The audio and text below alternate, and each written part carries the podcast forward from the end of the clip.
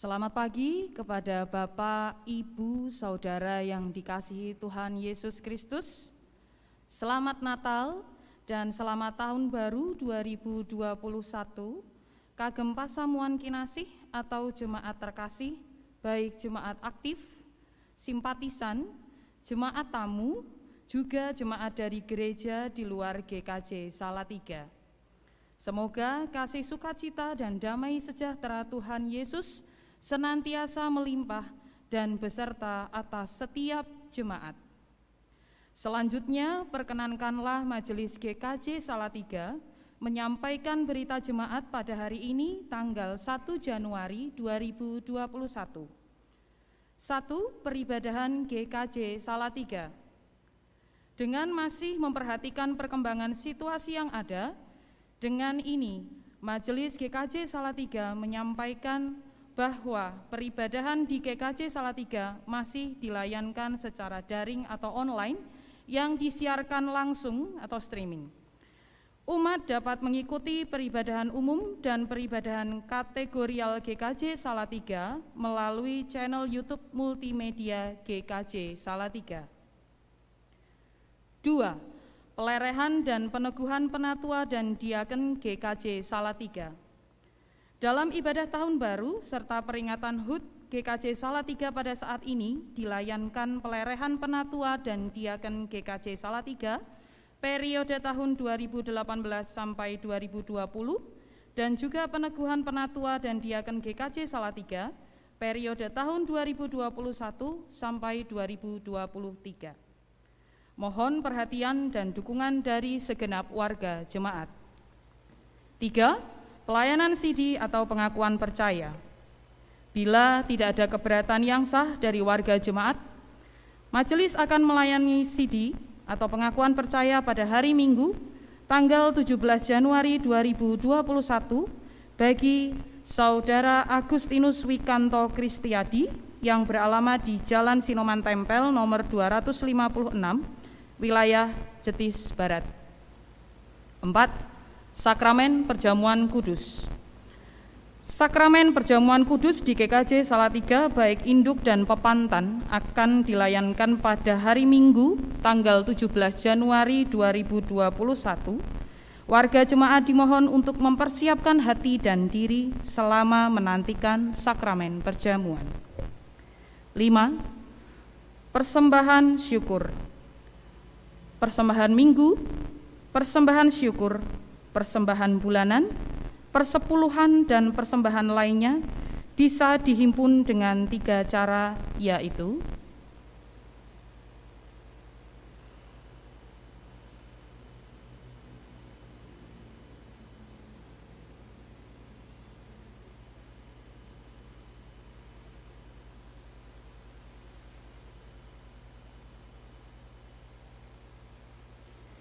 enam Pelayan ibadah.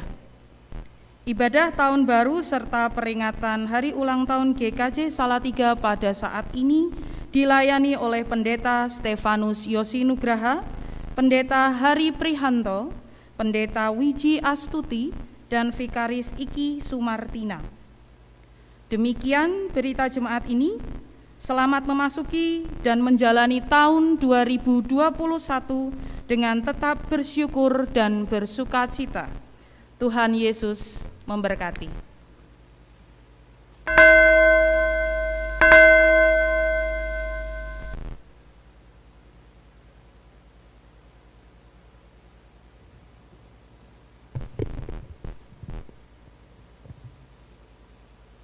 Bapak Ibu yang terkasih, baik yang ada di gereja maupun di rumah, ataupun di mana pun saudara-saudara sekalian berada.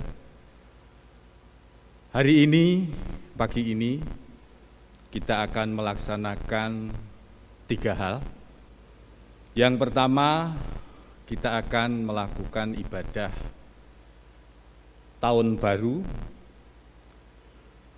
Bapak Ibu yang terkasih, kita bersyukur karena saat ini kita boleh merasakan berkat Tuhan, kita bisa bersekutu bersama-sama. Karena atas berkat Tuhanlah kita boleh melalui tahun 2020 dengan selamat dengan baik. Memang ada banyak hal yang belum bisa kita lakukan, belum bisa kita selesaikan, atau kita belum bisa melaksanakan secara optimal karena banyak sekali keterbatasan. Akan tetapi, yang lalu biarlah berlalu, masa depan lebih penting. Tahun ini kita berharap akan lebih baik.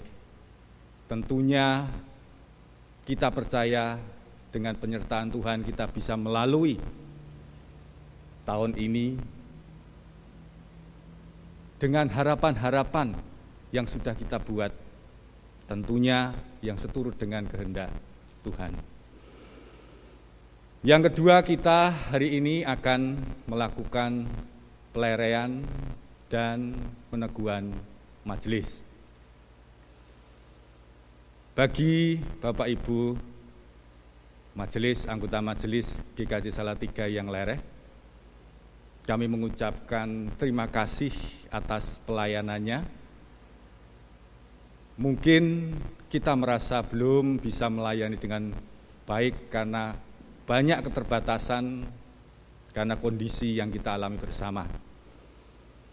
Tetapi kita percaya di dalam Tuhan, apa pun yang kita lakukan, sekecil apa pun, tidak akan sia-sia. Dan untuk majelis, calon majelis yang akan diteguhkan, bersyukurlah karena kita dapat melayani di kemajelisan ini sesuatu yang sungguh istimewa. Wadah kemajelisan adalah wadah yang baik di mana kita bisa melayani.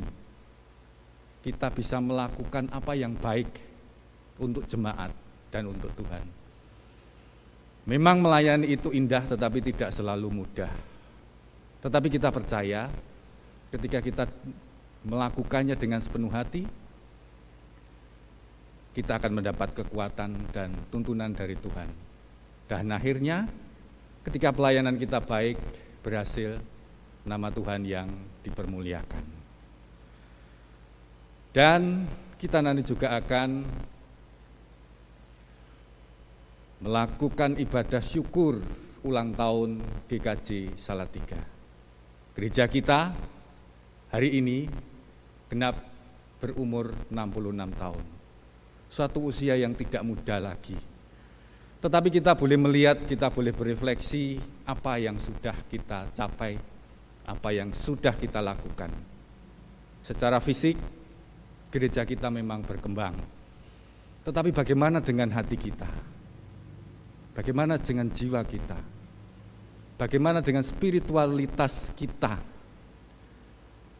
Oleh karena itu, mari kita bersama-sama meningkatkan. Saat ini adalah saat yang baik, di mana dalam kondisi penuh keterbatasan, kita justru diberi kesempatan untuk kembali masuk ke dalam diri kita masing-masing, melihat apa yang sudah kita lakukan.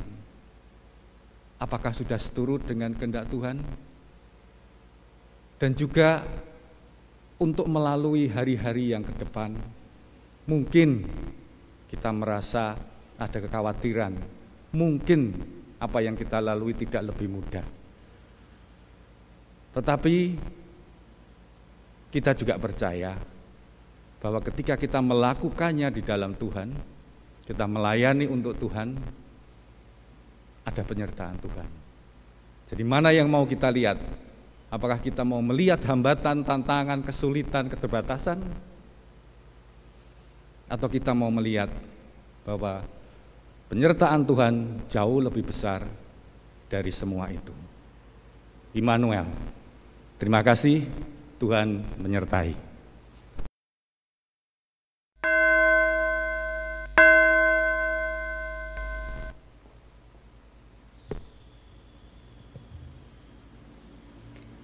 Umat yang dikasihi Tuhan, saat ini kita telah berdiri di pintu gerbang tahun 2021. di belakang kita ada banyak pengalaman yang telah terjadi. Sementara di hadapan kita, tahun 2021 telah terbentang. Kita mulai menapaki dengan penuh tanda tanya. Apa yang akan terjadi ke depan nanti? Apakah hidup akan berseri atau semakin gelap tak berarti? Apakah pandemi akan berhenti ataukah semakin menjadi? Kita tak tahu pasti. Yang pasti adalah Tuhan senantiasa menolong dan menyertai kita menapaki hari. Menuntun dan menguatkan kita menghadapi hidup ini. Juga menuntun gereja ini untuk terus mengabdi dan berbakti. Bersama terbitnya terang mentari pagi, mari kita datang kepadanya dengan ibadah kita saat ini, seraya menyambut berkat Tuhan di awal tahun 2021 ini.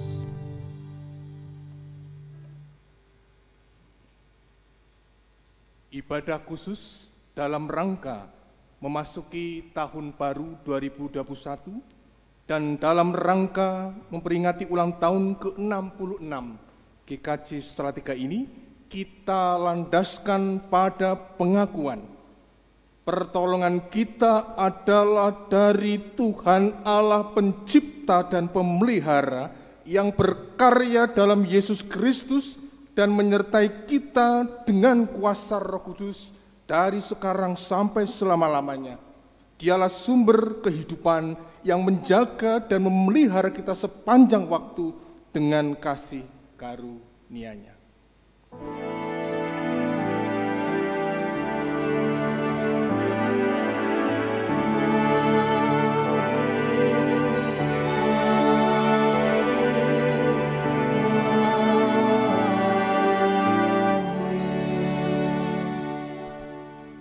Damai Kristus beserta saudara. Dan beserta saudara juga.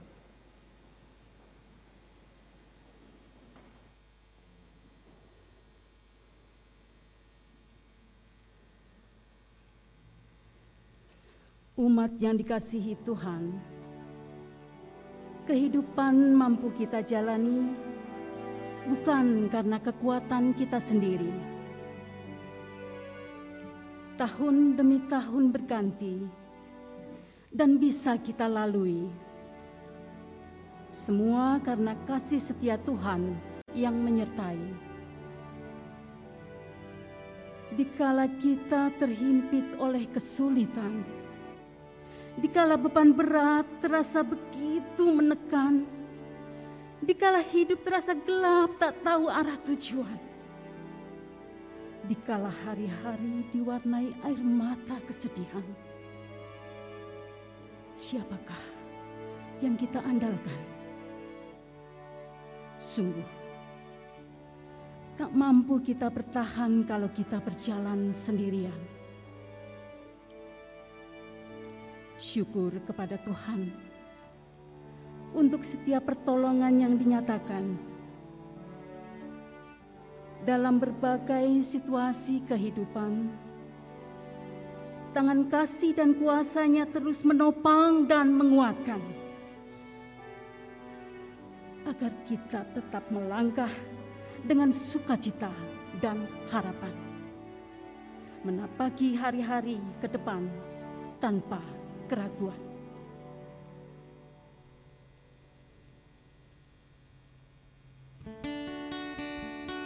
you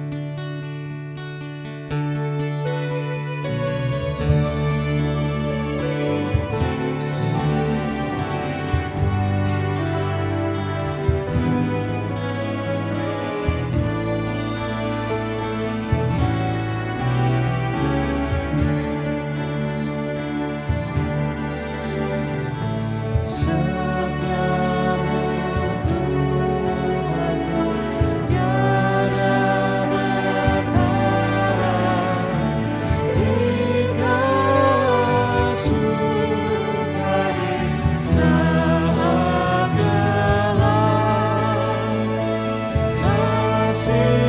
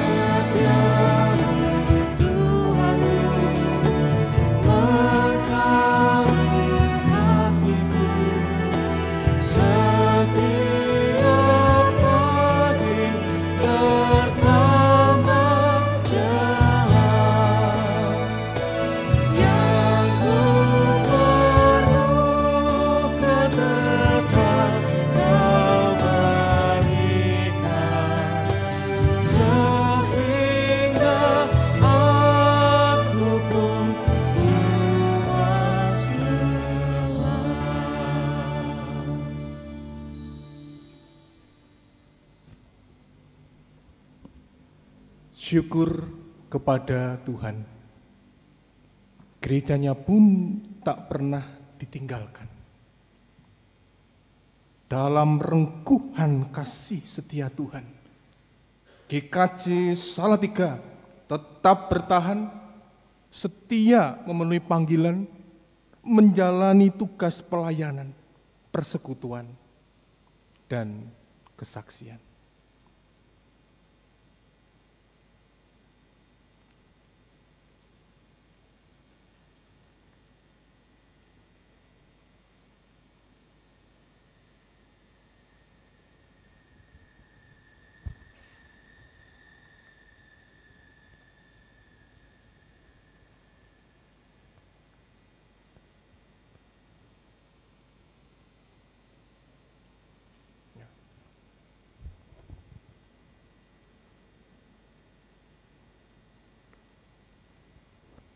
Umat yang dikasih Tuhan,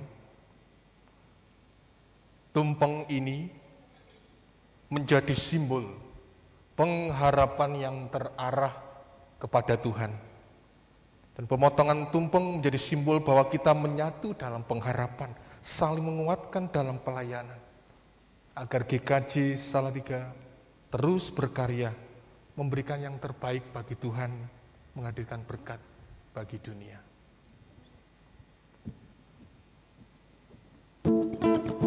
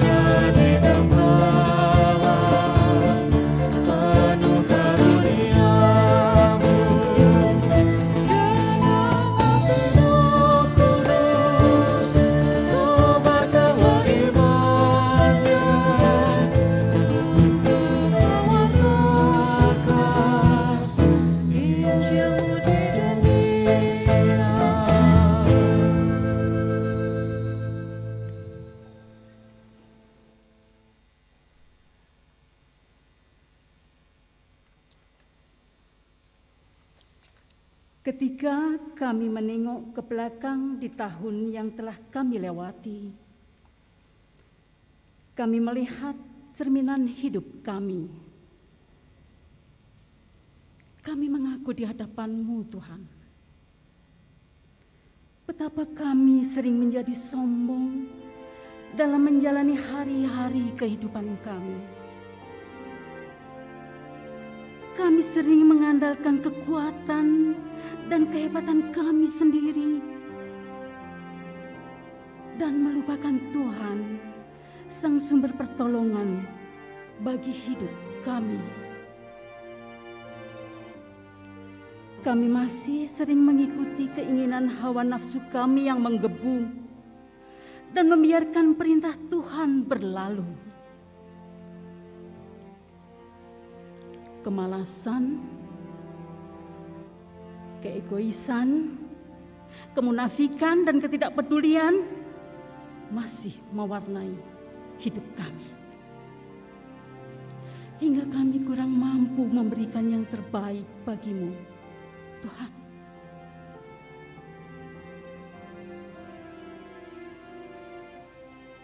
Kini kami ingin berdiri tegak di tengah galau kehidupan, melangkah dengan pertolonganmu untuk menjalani hari-hari kami dan karya yang kau percayakan kepada kami. Amin. Mat saya undang untuk bangkit berdiri.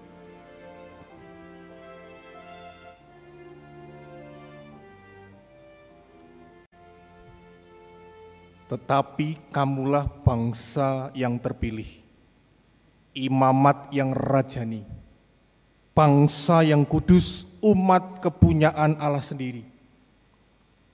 Supaya kamu memberitakan perbuatan-perbuatan yang besar dari dia, yang telah memanggil kamu keluar dari kegelapan kepada terangnya yang ajaib. Kamu yang dahulu bukan umat Allah tetapi yang sekarang ini menjadi umatnya yang dahulu tidak dikasihani tetapi yang sekarang telah beroleh belas kasihan. Demikian berita anugerah dari Tuhan. Syukur kepada Allah.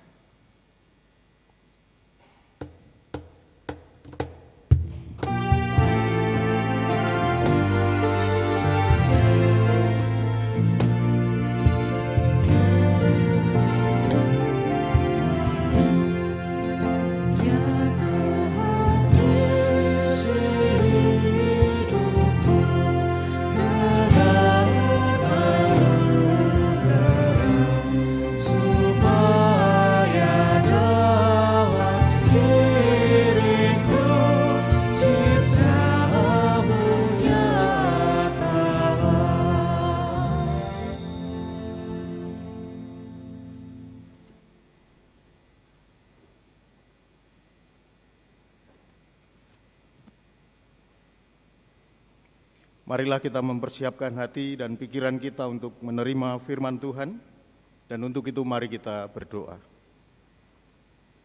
Bapa yang rahmani Allah yang kekal, Engkau yang terus memelihara kehidupan kami. Kami boleh merasakan campur tangan dan berkat Tuhan dalam hidup kami, sehingga setiap kebutuhan jasmani kami senantiasa Tuhan cukupkan. Begitupun saat ini, ketika firman Tuhan akan diberitakan, kami meyakini bahwa ini adalah bagian dari kasih Tuhan di dalam Tuhan memelihara kehidupan rohani kami. Oleh karena itu Tuhan kami membawa hati dan hidup kami bagaikan bejana yang kosong untuk Tuhan isi dengan air kehidupan yaitu firman Tuhan. Oleh karena itu Tuhan bersabdalah dan isilah hati kami dengan firman-Mu karena kami siap untuk mendengarkan dan melakukannya. Amin.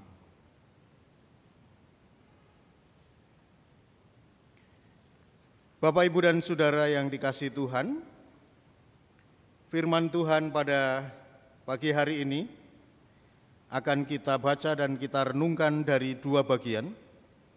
Yang pertama dari Injil Matius pasal 25, ayat 31 sampai dengan ayat yang ke-46, Kemudian pada bagian yang kedua disediakan bacaan dari pengkhotbah pasal 3 ayat 1 sampai 14, tetapi saya akan membacakan hanya di ayat yang ke-11.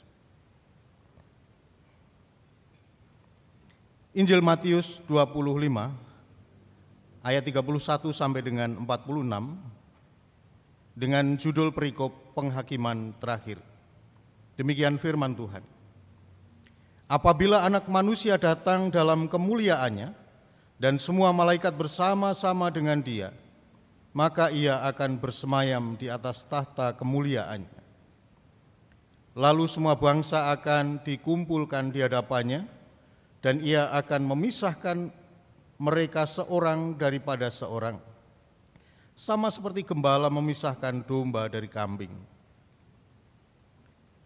Dan ia akan menempatkan domba-domba di sebelah kanannya dan kambing-kambing di sebelah kirinya. Dan raja itu akan berkata kepada mereka yang di sebelah kanannya, Mari, hai kamu yang diberkati oleh Bapakku, terimalah kerajaan yang telah disediakan bagimu sejak dunia dijadikan. Sebab ketika aku lapar, kamu memberi aku makan, dan ketika aku haus, kamu memberi aku minum ketika aku seorang asing, engkau memberi aku tumpangan. Ketika aku telanjang, kamu memberi aku pakaian. Ketika aku sakit, engkau melawat aku.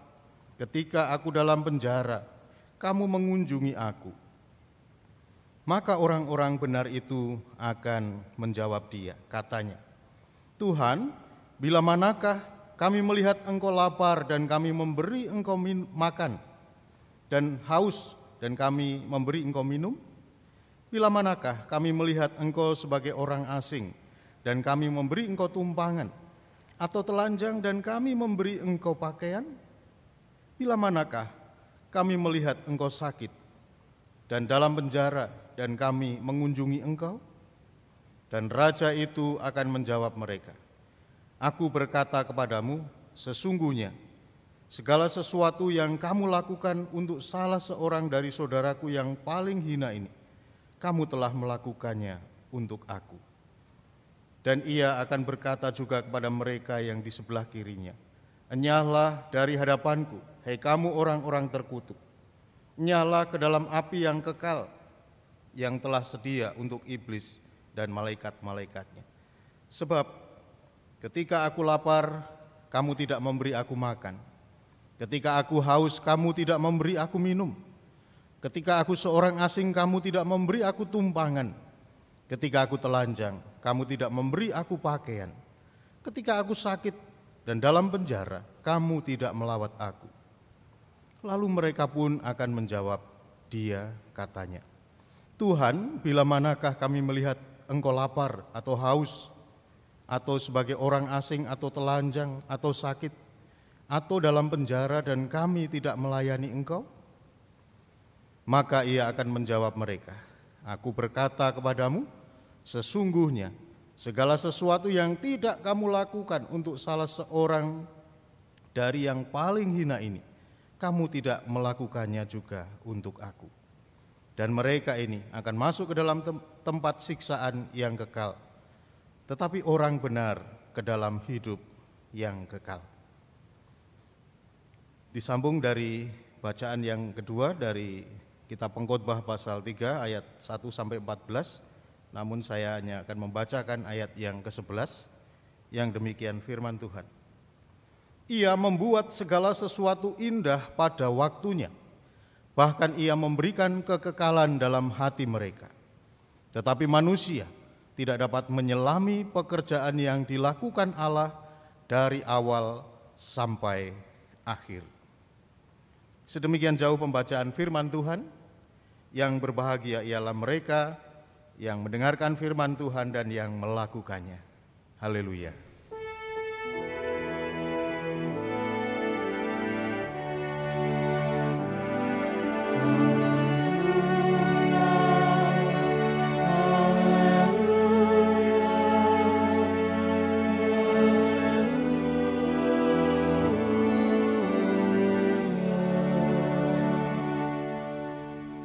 Shalom.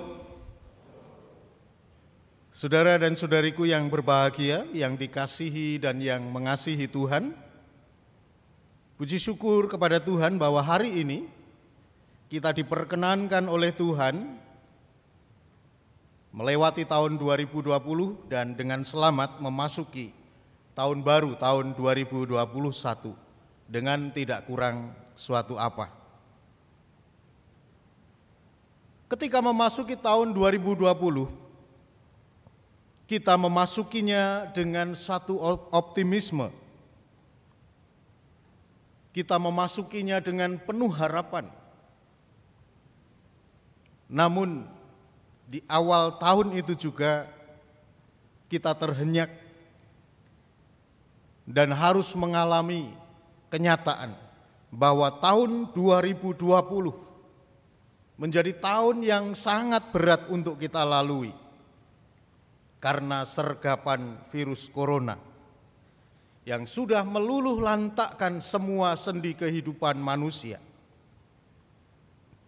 Sehingga kita pun bagaikan merayap dalam lorong waktu yang gelap.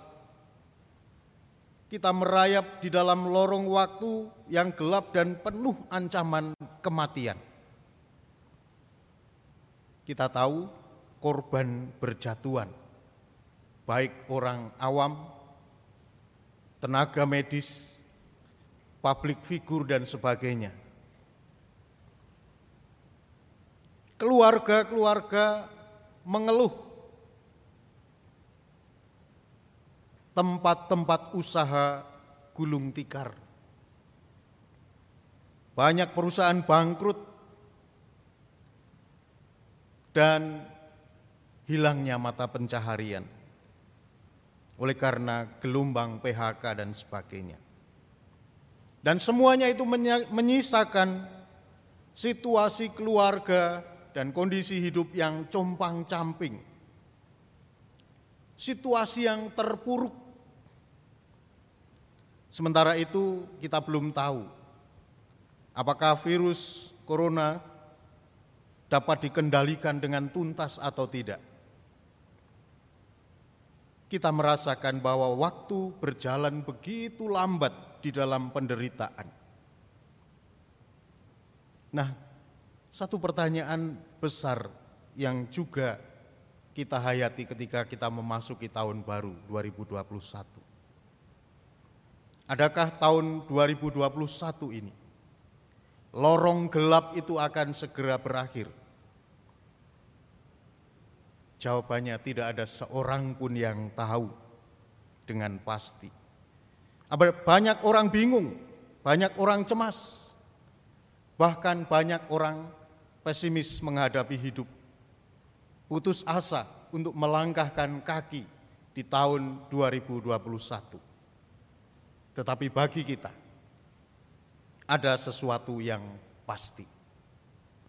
Dari mimbar mulia ini saya mau mengatakan, bagi kita orang percaya, ada sesuatu yang pasti. Setidaknya ada dua hal yang patut kita yakini. Yang pertama, adalah bahwa Tuhan itu pencipta, pengatur, dan pengarah waktu.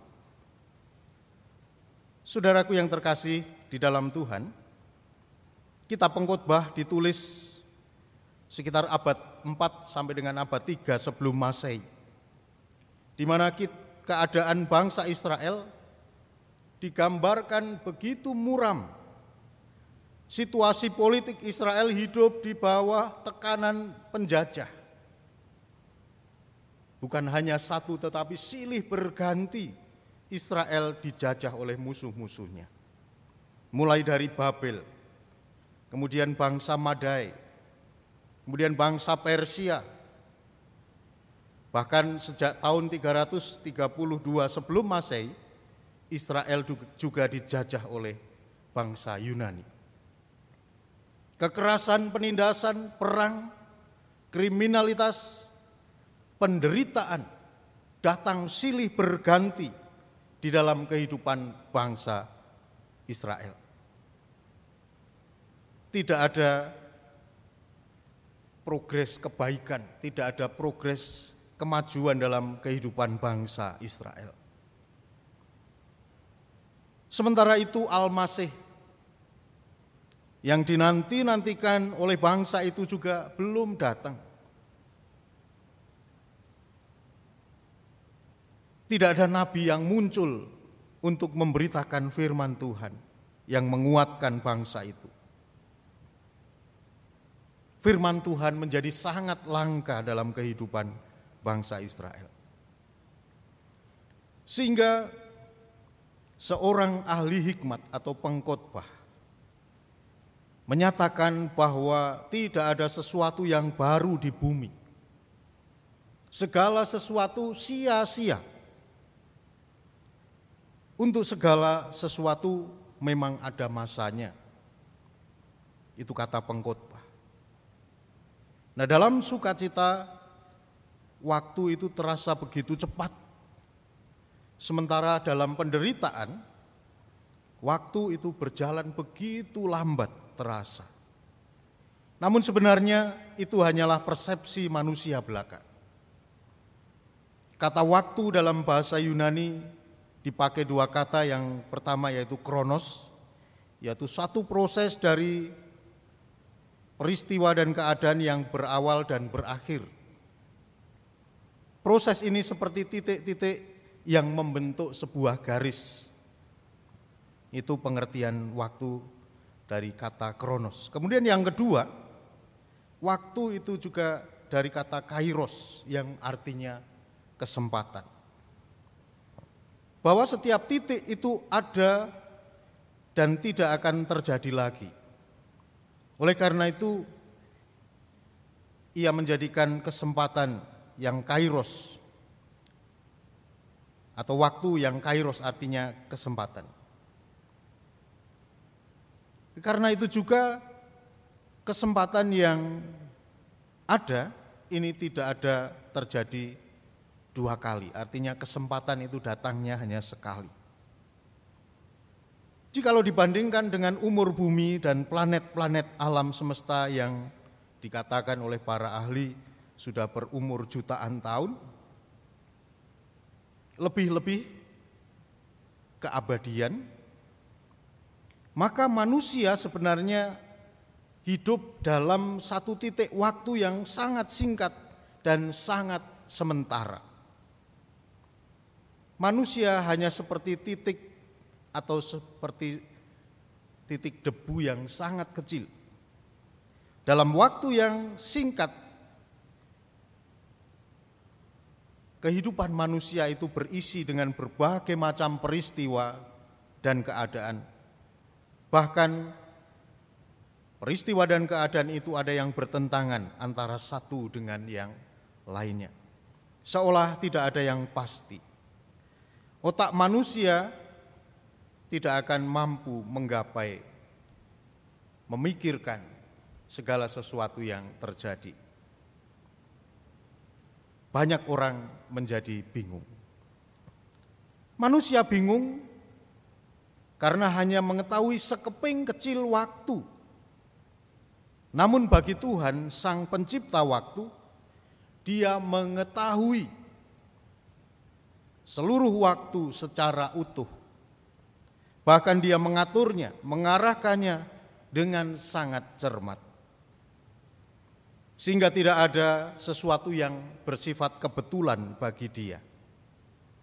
Oleh karena itu, hanya dialah yang dapat diandalkan untuk menjadi dasar agar kita berdiri teguh di tengah berbagai guncangan, di tengah berbagai penjungkir balikan ketidakpastian, ancaman, dan berbagai hal yang mengancam kehidupan manusia. Bersama Sang Pencipta, Pengatur, dan Pengarah waktu, kita akan melangkahkan kaki di tahun 2021. Maka berita pengkhotbah bahwa di tengah kesia-siaan ini, janganlah hidup kita juga menjadi sia-sia. Melainkan hiduplah dengan positif mengatur waktu, pekerjaan, dan keluarga. Betapa pentingnya tiap titik waktu yang kita miliki untuk kita isi dan kita gunakan dengan benar. Sebab dia tidak hanya akan membuat segala sesuatu indah dan bermakna pada waktunya, melainkan Tuhan juga akan memberikan kekekalan dalam hati kita. Betapa indahnya di tengah dunia yang tidak sempurna, kemampuan manusia yang serba terbatas dan penuh kefanaan itu, kita dapat melihat dan mengimani apa yang melampaui apa yang kelihatan dan yang akan segera berlalu, yakni karya dan pengaturan Tuhan yang utuh atas waktu, bahkan tujuan Tuhan yang akan membawa kepada kekalan masa depan setelah waktu itu sendiri berakhir. Hal itu akan membawa hidup kita tidak diombang-ambingkan oleh gebiar-gebiar nilai duniawi yang serba terbatas dan fana ini. Melainkan kita dituntun dan ditentukan oleh nilai-nilai kekekalan. Dan itulah yang akan membawa hidup kita penuh hikmat dan ketenangan. Kemudian yang kedua, kebenaran yang perlu kita yakini adalah bahwa kita harus menikmati dan mengisi waktu dengan benar. Saudaraku yang berbahagia, masa depan yang cemerlang disediakan Tuhan bagi manusia atau orang percaya. Kita sering mendengarkannya dengan istilah langit baru dan bumi yang baru. Sebagaimana disaksikan oleh Yohanes di Pulau Patmos kalau kita membaca Wahyu pasal 21 ayat 1 sampai dengan ayat yang ke-6. Langit baru dan bumi baru atau Yerusalem baru itu turun dari kemuliaan Tuhan. Artinya bahwa itu bukan berasal dari dunia ini. Bukan karena pencapaian-pencapaian manusia, bukan karena prestasi manusia, melainkan semua adalah karunia Tuhan. Ia akan menjadi Allah kita dan kita menjadi umat yang dikasihinya. Artinya akan tercipta persekutuan yang indah antara manusia dengan Allah. Persekutuan yang baik di mana tidak ada penderitaan, tidak ada perkabungan, tidak ada air mata, dan tidak ada kesusahan. Dia akan menghapus segala air mata Bahkan ia akan menjadikan segala sesuatunya baru. Yang lama telah berlalu. Karena dialah sang awal atau sang alfa dan dialah sang omega. Bapak Ibu dan Saudara yang terkasih, mungkin kita akan sedikit terhenyak karena ternyata untuk memasuki langit dan bumi yang baru itu ditentukan bukan dengan prestasi kita. Untuk masuk ke dalam langit baru dan bumi baru itu justru ditentukan dengan apa yang kita lakukan ketika kita menggunakan waktu karunia Tuhan dalam hidup kita. Yang lebih mencengangkan lagi, dasar dan ukuran penilaian dalam mengisi waktu itu adalah bukan benar atau salahnya doktrin iman kita, doktrin agama kita. Bukan pula sejauh mana kerajinan kita dalam beribadah, bukan pula bagaimana kita tekun menjalani ritual-ritual agama melainkan bagaimana sikap kita kepada sesama. Yakni sesama kita yang paling hina, yang tidak kita harapkan untuk menerima balasan dari mereka. Sebab Sang Raja, yaitu Tuhan Yesus sendiri, mengidentifikasikan dirinya dengan mereka yang hina, mereka yang membutuhkan pertolongan mereka yang haus, lapar, telanjang, terasing, sakit, dan terpenjara. Apa yang sudah dan akan kita lakukan kepada mereka, itulah yang harusnya kau lakukan, atau itulah yang sesungguhnya kita lakukan kepada Tuhan Yesus, Sang Raja, dan sekaligus juga Sang Hakim yang akan mengadili kita. Ibu bapak dan saudara yang dikasih Tuhan yang berbahagia, seperti para gembala dan juga orang majus yang kita peringati dalam minggu Epifani ini, mengitari palungan menyaksikan bayi Yesus,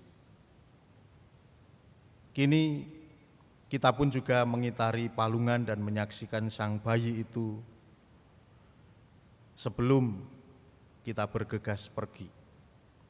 Melangkah kaki memasuki tahun 2021. Di sini kita tidak hanya mendapatkan jaminan, kepedulian, penyertaan, dan keselamatannya saja. Melainkan kita juga mendapatkan jaminan, tuntunannya untuk menuju langit baru dan bumi baru yang kekal.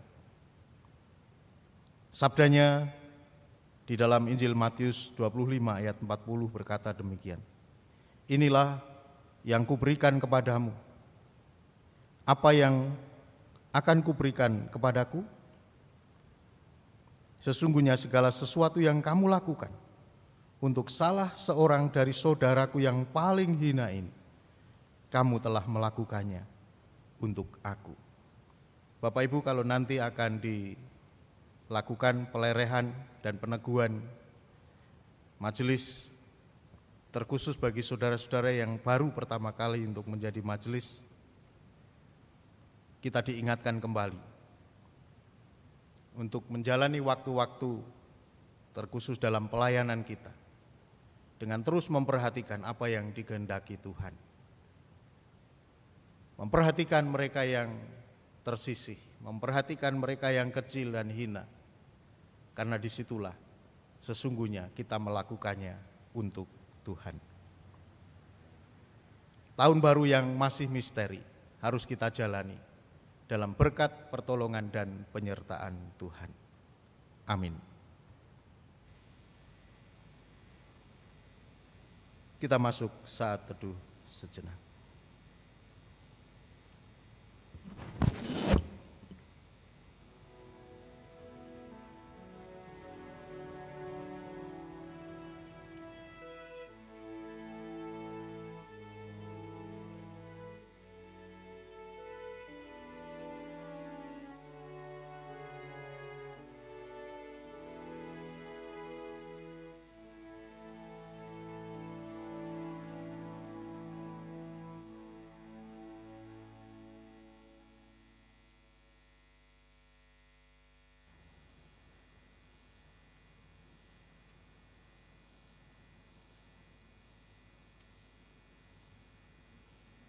Umat dimohon untuk bangkit berdiri.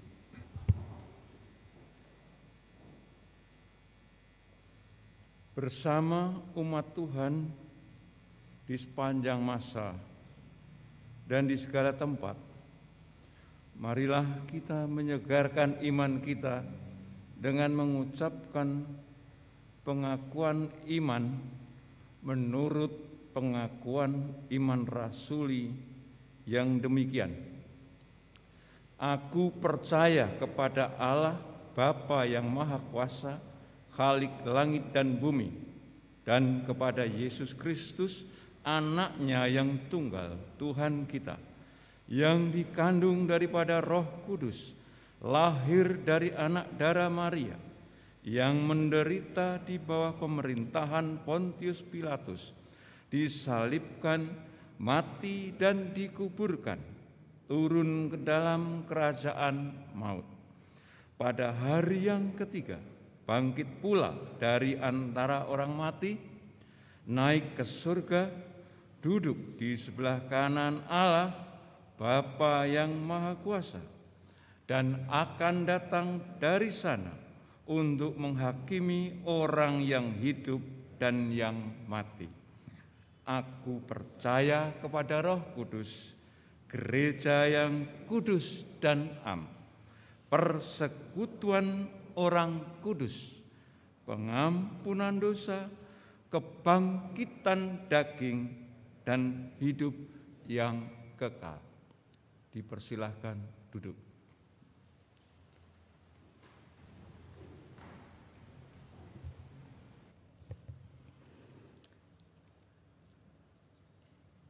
Umat yang dikasihi Tuhan, mari kita menghadap Tuhan dalam syafaat kita, kita berdoa. Allah yang maha baik, Allah yang maha menyertai, Allah yang maha menyediakan. Kami bersyukur, kami berterima kasih dan kami mengimani bahwa kami dapat tiba sejauh ini semua karena perkenanan Tuhan. Kami adalah saksi-saksi betapa baiknya Engkau Tuhan pada komunitas iman kami. Sehingga kami semua sebagai keluarga-keluarga anggota dalam kejemaatan GKJ Salatiga, para individu, para pelayan dan presbitermu dapat sekali lagi melampaui tahun yang baru lalu 2020.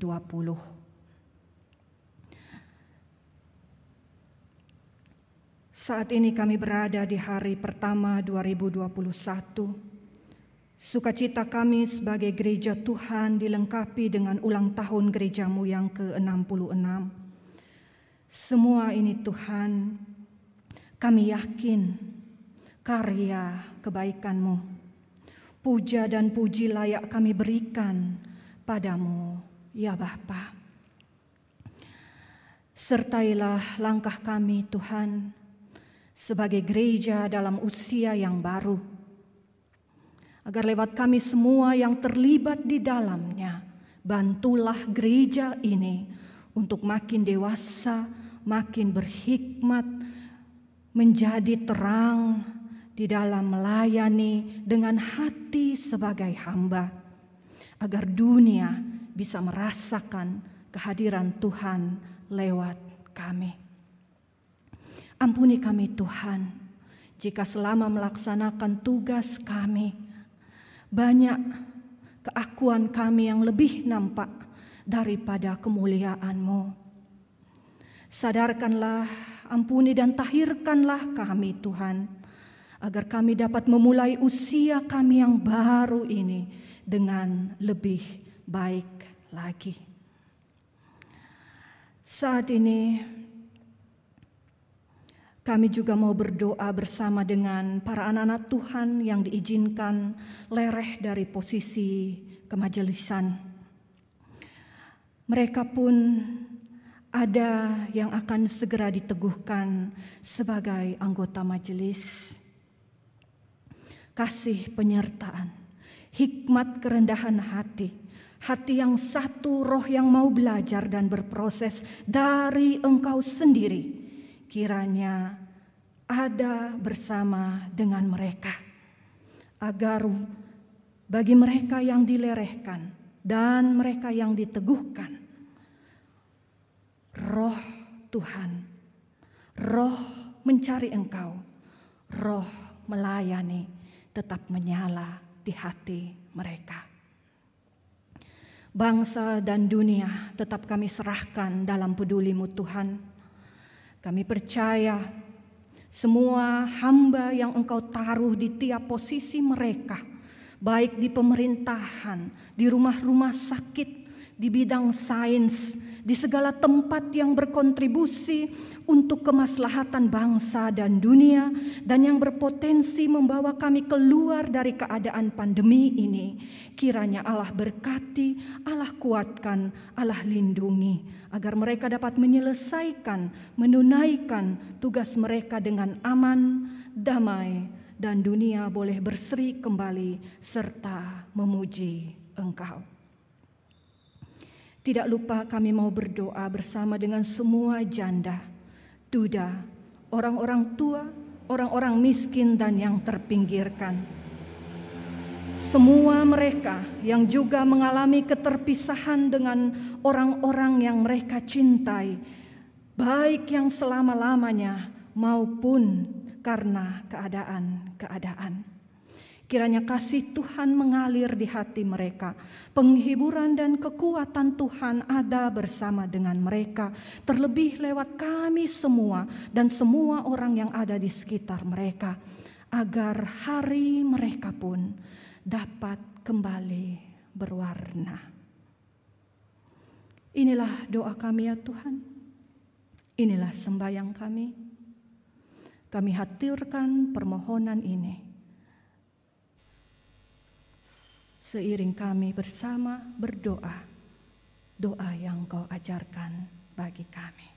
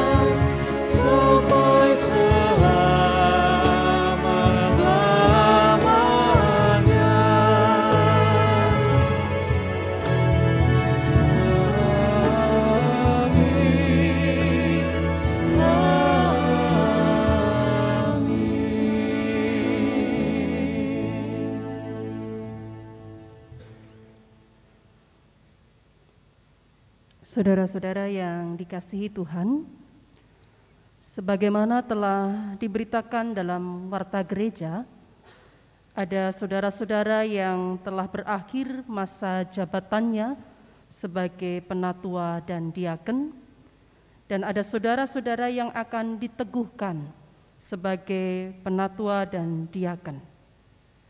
Dalam kebaktian ini akan dilayankan pelerehan bagi yang telah berakhir masa jabatannya, dan karena sampai saat ini tidak ada keberatan yang sah yang disampaikan kepada majelis gereja, akan dilayankan pula peneguhan penatua dan diaken yang baru.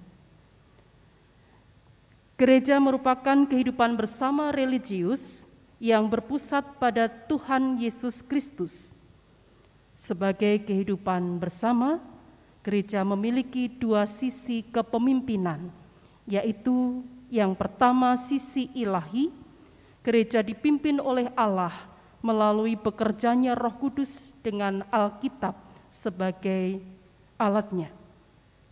Yang kedua sisi manusiawi, gereja dipimpin oleh manusia atas kehendak Allah.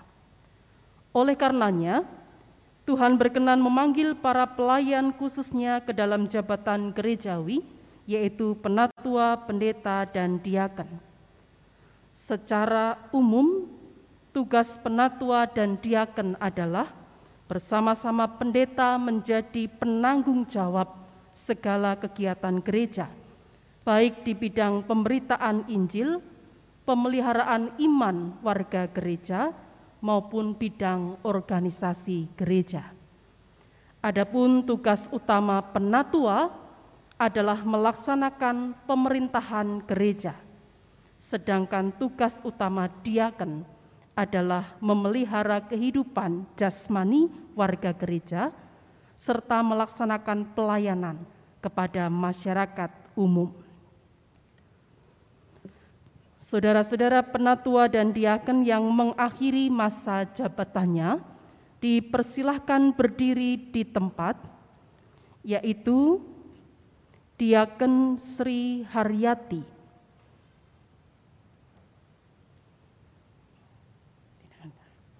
Diaken Supar,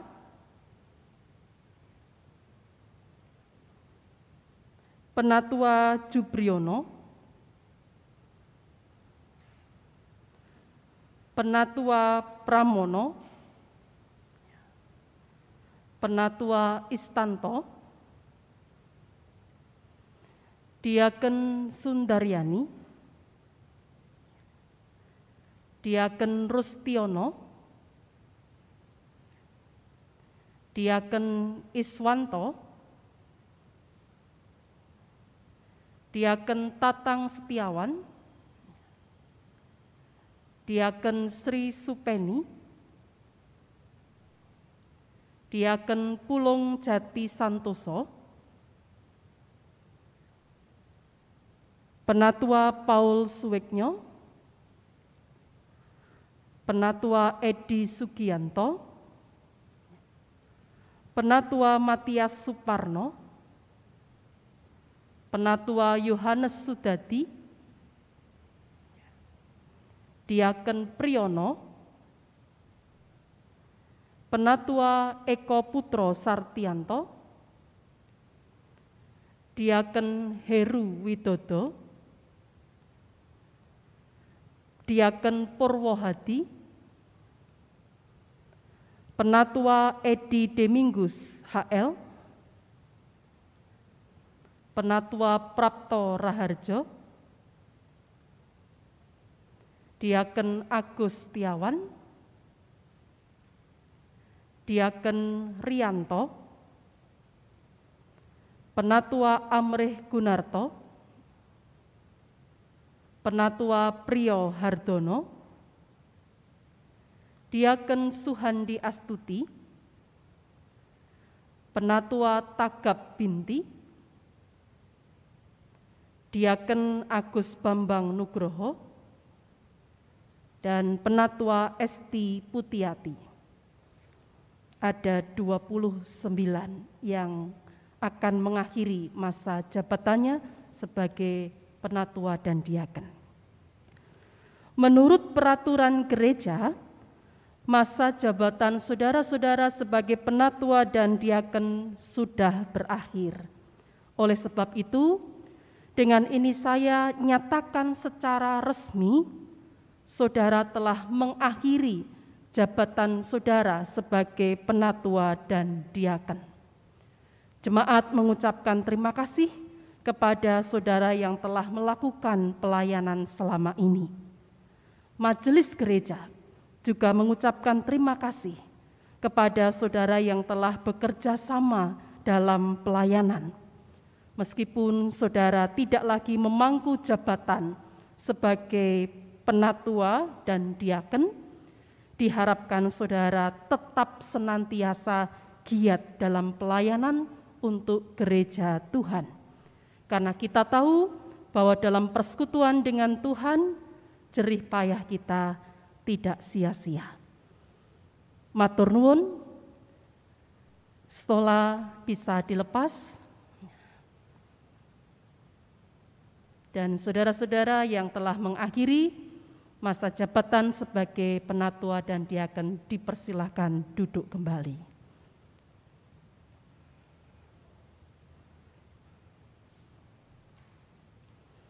Selanjutnya, saudara-saudara yang akan diteguhkan ke dalam jabatannya sebagai penatua dan diaken dipersilahkan berdiri, yaitu Ibu Suhandi Astuti,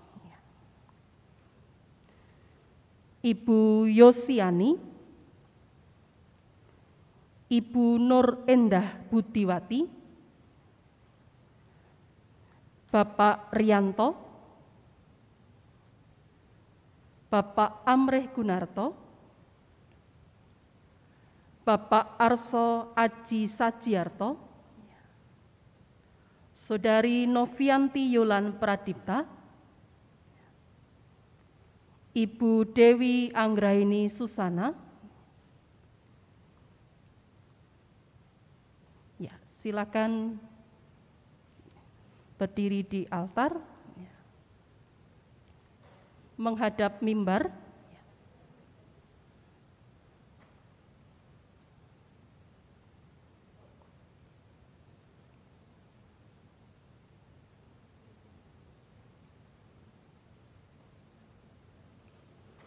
Ibu Nawang Lestari Rut.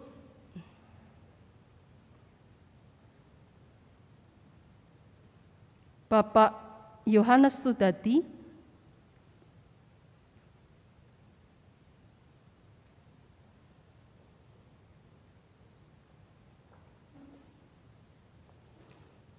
Bapak Arso Aji Sajiarto,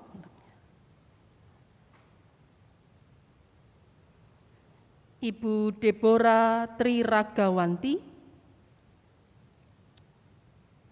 Ibu Sri Kasmiati, Bapak Agung Kristianto,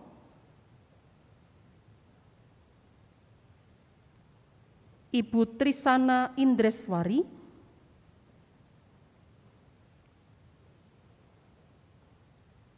Bapak Agus Triarso,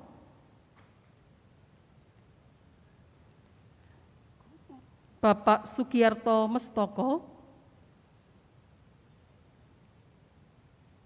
Ibu Rukini,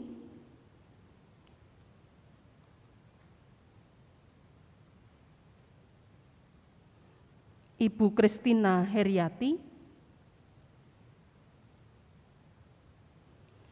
Bapak Haryanto, Bapak Iswanto, Bapak Emmanuel Kunto Prakoso, Bapak Pramono, Bapak Istanto, Bapak Supar, Bapak Jupriyono, Ibu Anjarwati, Ibu Sri Haryati, dan Bapak Agus Udianto.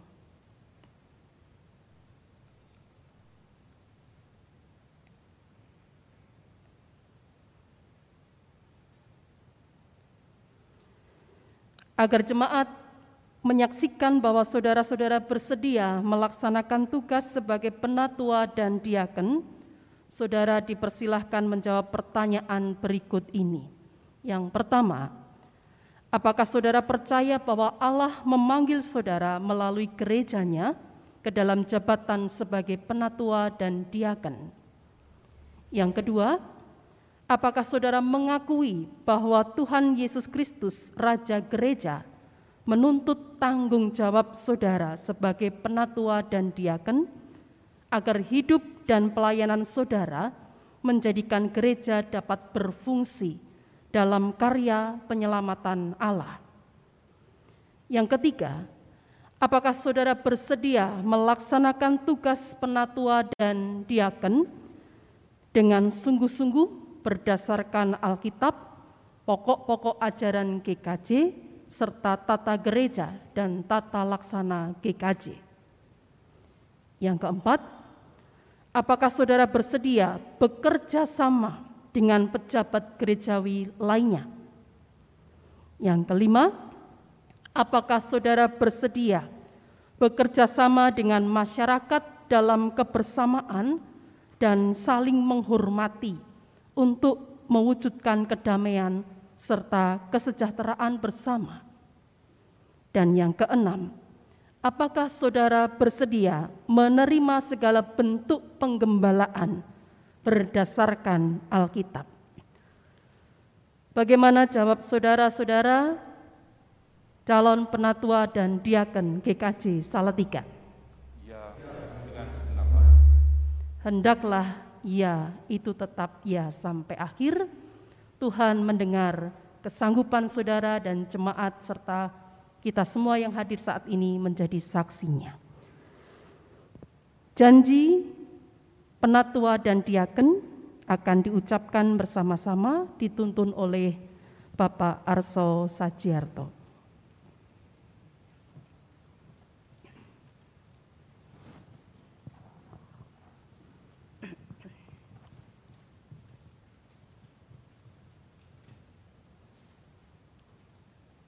Janji Majelis Gereja Dalam iman kepada Allah Bapa, Putra, dan Roh Kudus,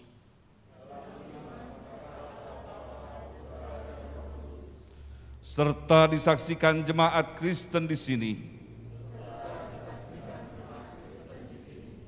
Saya berjanji dengan sungguh-sungguh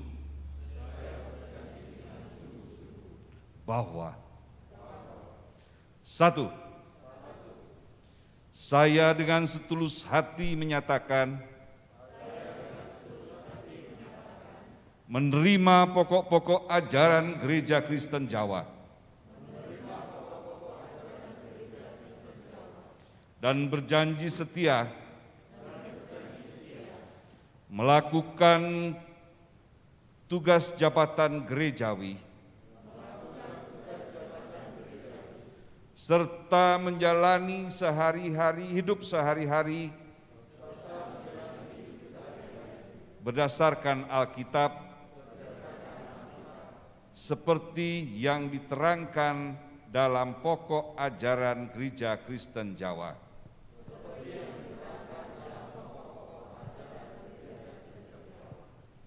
Dua,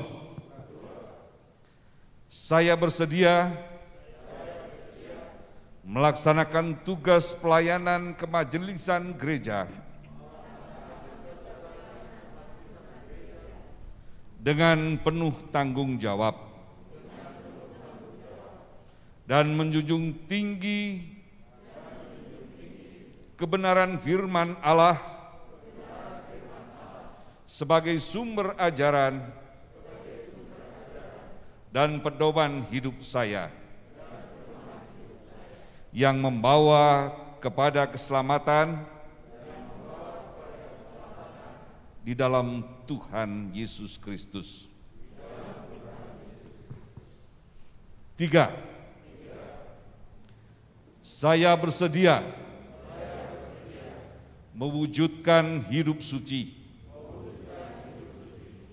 sesuai ajaran Yesus Kristus Raja Gereja. Dan berperilaku baik sebagai teladan bagi jemaat dan masyarakat. Dengan menghormati sakramen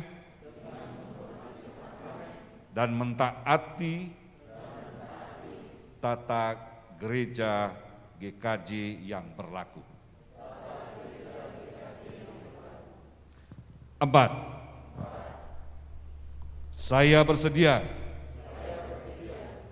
menerima dengan tulus hati segala peringatan dan atau nasihat yang berdasarkan kebenaran firman Allah. Apabila saya melakukan kesalahan atau melalaikan tugas pelayanan kemajelisan yang dipercayakan kepada saya. Kiranya Tuhan menolong saya. Salatiga 1 Januari tahun 2021. Janji majelis telah diucapkan. Tidak mudah untuk terus memegang teguh dan menghidupi janji ini dalam tugas-tugas ke depan. Oleh karena itu, rendahkanlah hati saudara di hadapan Tuhan untuk selalu mendapatkan tuntunannya. Kini tundukkan kepala, arahkan hati kepada Tuhan. Terimalah berkat Tuhan yang akan menguatkan dan menyertai saudara dalam pelayanan ke depan. Tuhan Allah yang Maha Kasih memberkati saudara dalam melaksanakan tugas mulia ini.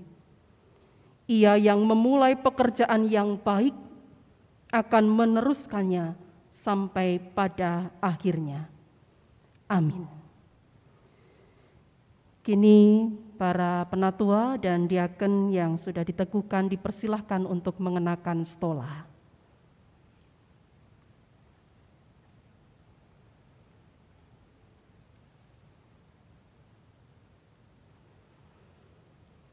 Selamat datang dalam ladang pelayanan Gereja Tuhan di GKJ Salatiga ini. Dan sekarang silakan menghadap ke jemaat.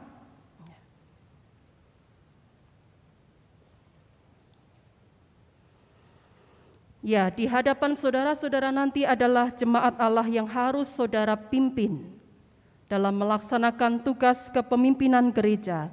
Hendaklah saudara-saudara senantiasa mengingat firman Tuhan sebagaimana tertulis di dalam 1 Petrus 5 ayat 2 dan 3 sebagai berikut. Gembalakanlah kawanan domba Allah yang ada padamu, jangan dengan paksa, tetapi dengan sukarela, sesuai dengan kehendak Allah. Dan jangan karena mau mencari keuntungan, tetapi dengan pengabdian diri. Janganlah kamu berbuat seolah-olah kamu mau memerintah, atas mereka yang dipercayakan kepadamu, tetapi hendaklah kamu menjadi teladan bagi kawanan domba itu. Segenap jemaat GKJ Salatiga yang ada di rumah, terimalah penatua dan diaken yang baru diteguhkan ini untuk memimpin saudara dan melaksanakan tata pelayanan gereja. Oleh karena itu, kasihilah, dukunglah dengan doa, daya, dan dana agar dapat melaksanakan tugas dengan baik dan bertanggung jawab, sehingga nama Tuhan dimuliakan dan jemaat Tuhan dibangun. Mari bersama-sama kita bersatu di dalam doa syukur. Syukur kami naikkan kehadiratmu ya Tuhan Yesus Sang Raja Gereja, karena Engkau senantiasa memelihara kehidupan gerejamu ini khususnya GKJ Salatiga. Tuhan berkenan untuk memilih, untuk memanggil dan memakai kami semua di dalam pelayanan gerejamu ini. Ada saudara-saudara kami yang hari ini telah mengakhiri masa jabatannya sebagai penatua dan diaken GKJ Salatiga. Sungguh kami bersyukur ketika Tuhan hadirkan dan Tuhan pakai saudara-saudara kami dalam pelayanan yang telah diberikan. Kami percaya bahwa semuanya menjadi hormat kemuliaan bagi nama Tuhan. Dan biarlah Tuhan sendiri yang pimpin dalam segala karya dan kehidupan ke depan. Sehingga meskipun saudara-saudara kami sudah mengakhiri masa jabatannya sebagai penatua dan diaken GKJ Salatiga, namun Tuhan mampukan saudara-saudara kami ini untuk tetap melayani Tuhan dalam berbagai bidang kegiatan yang ada. Sehingga saudara-saudara kami tetap mampu untuk memberikan yang terbaik bagi Tuhan dan sesama. Dan secara khusus kami bersyukur karena Tuhan juga berkenan memilih dan memakai saudara-saudara kami yang baru diteguhkan sebagai penatua dan diaken ini kami menyerahkan saudara-saudara kami ini, penatua dan diaken yang baru ini di dalam berkat tuntunanmu. Tuhan yang berkenan memanggil dan memakai, Tuhan yang akan memperlengkapi sehingga ke depannya janji yang telah diucapkan sungguh-sungguh dihidupi, dihayati, dan juga diwujud nyatakan dalam pelayanan yang tulus dan sungguh-sungguh sebagai wujud bakti dan cinta kepada Tuhan. Segala tantangan kesulitan ke depan yang dihadapi, Tuhan sendiri yang akan menolong. Karena hanya Tuhan yang sungguh-sungguh menjadi sumber kekuatan, pertolongan, andalan utama bagi kami di dalam hidup kami maupun pelayanan kami. Kami sungguh bersyukur untuk peristiwa hari ini. Biarlah gereja Tuhan semakin dibangun, nama Tuhan dimuliakan, dan banyak orang semakin merasakan berkat Tuhan melalui gerejamu ini. Di dalam nama Tuhan Yesus Kristus kami naikkan doa syukur kami. Amin. Saudara-saudara, para penatua dan diaken yang baru saja diteguhkan, kami mengucapkan selamat dan dipersilakan untuk duduk di tempat duduk semula.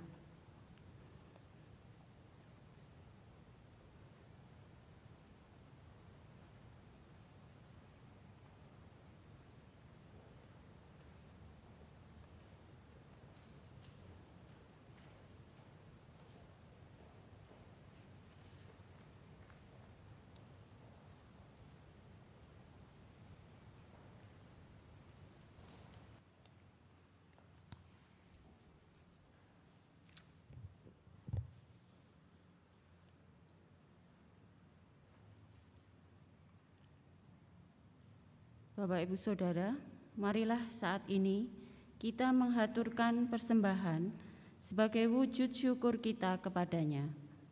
Firman Tuhan yang tertulis di dalam Mazmur 107 ayat 21 sampai 22 menjadi dasar di dalam kita menghaturkan persembahan. Demikian firman Tuhan. Biarlah mereka bersyukur kepada Tuhan karena kasih setianya karena perbuatan-perbuatannya yang ajaib terhadap anak-anak manusia. Biarlah mereka mempersembahkan korban syukur dan menceritakan pekerjaan-pekerjaannya dengan sorak-sorai. Sambil mengumpulkan persembahan, kita akan diiringi dengan pujian Kidung Jemaat 439 bila topan keras melanda. thank you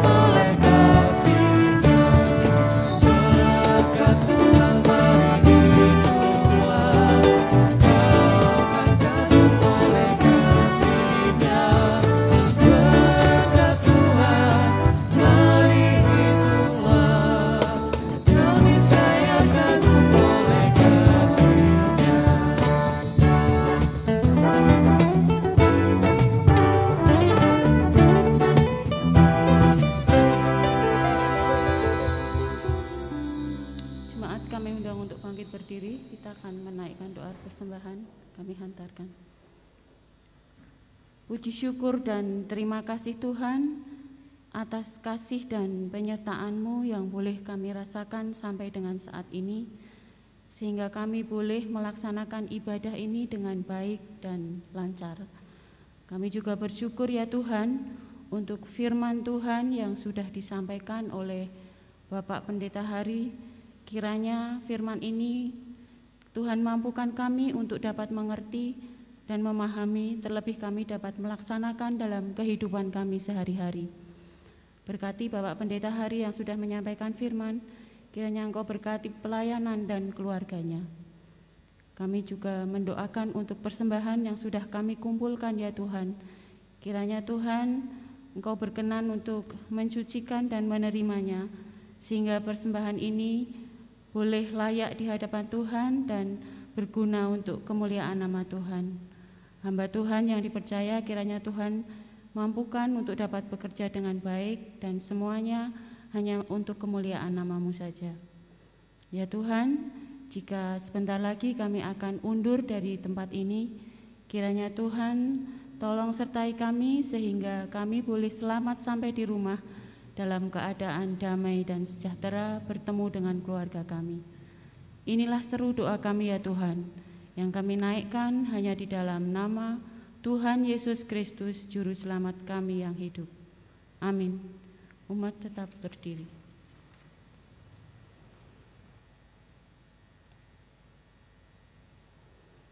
Saudara-saudara yang dikasih Tuhan, walau hari esok adalah misteri, namun satu hal yang kita imani, bahwa penyertaan Tuhan tidak pernah berhenti dengan kasih dan kuasanya Tuhan sanggup menolong kita.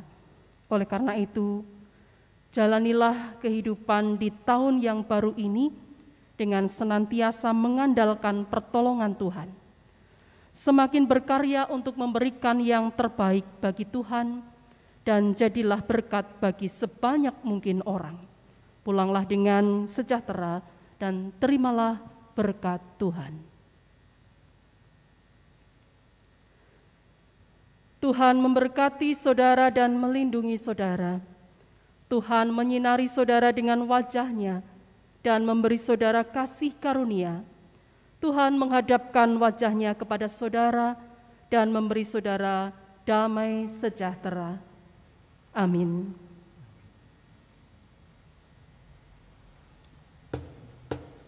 Thank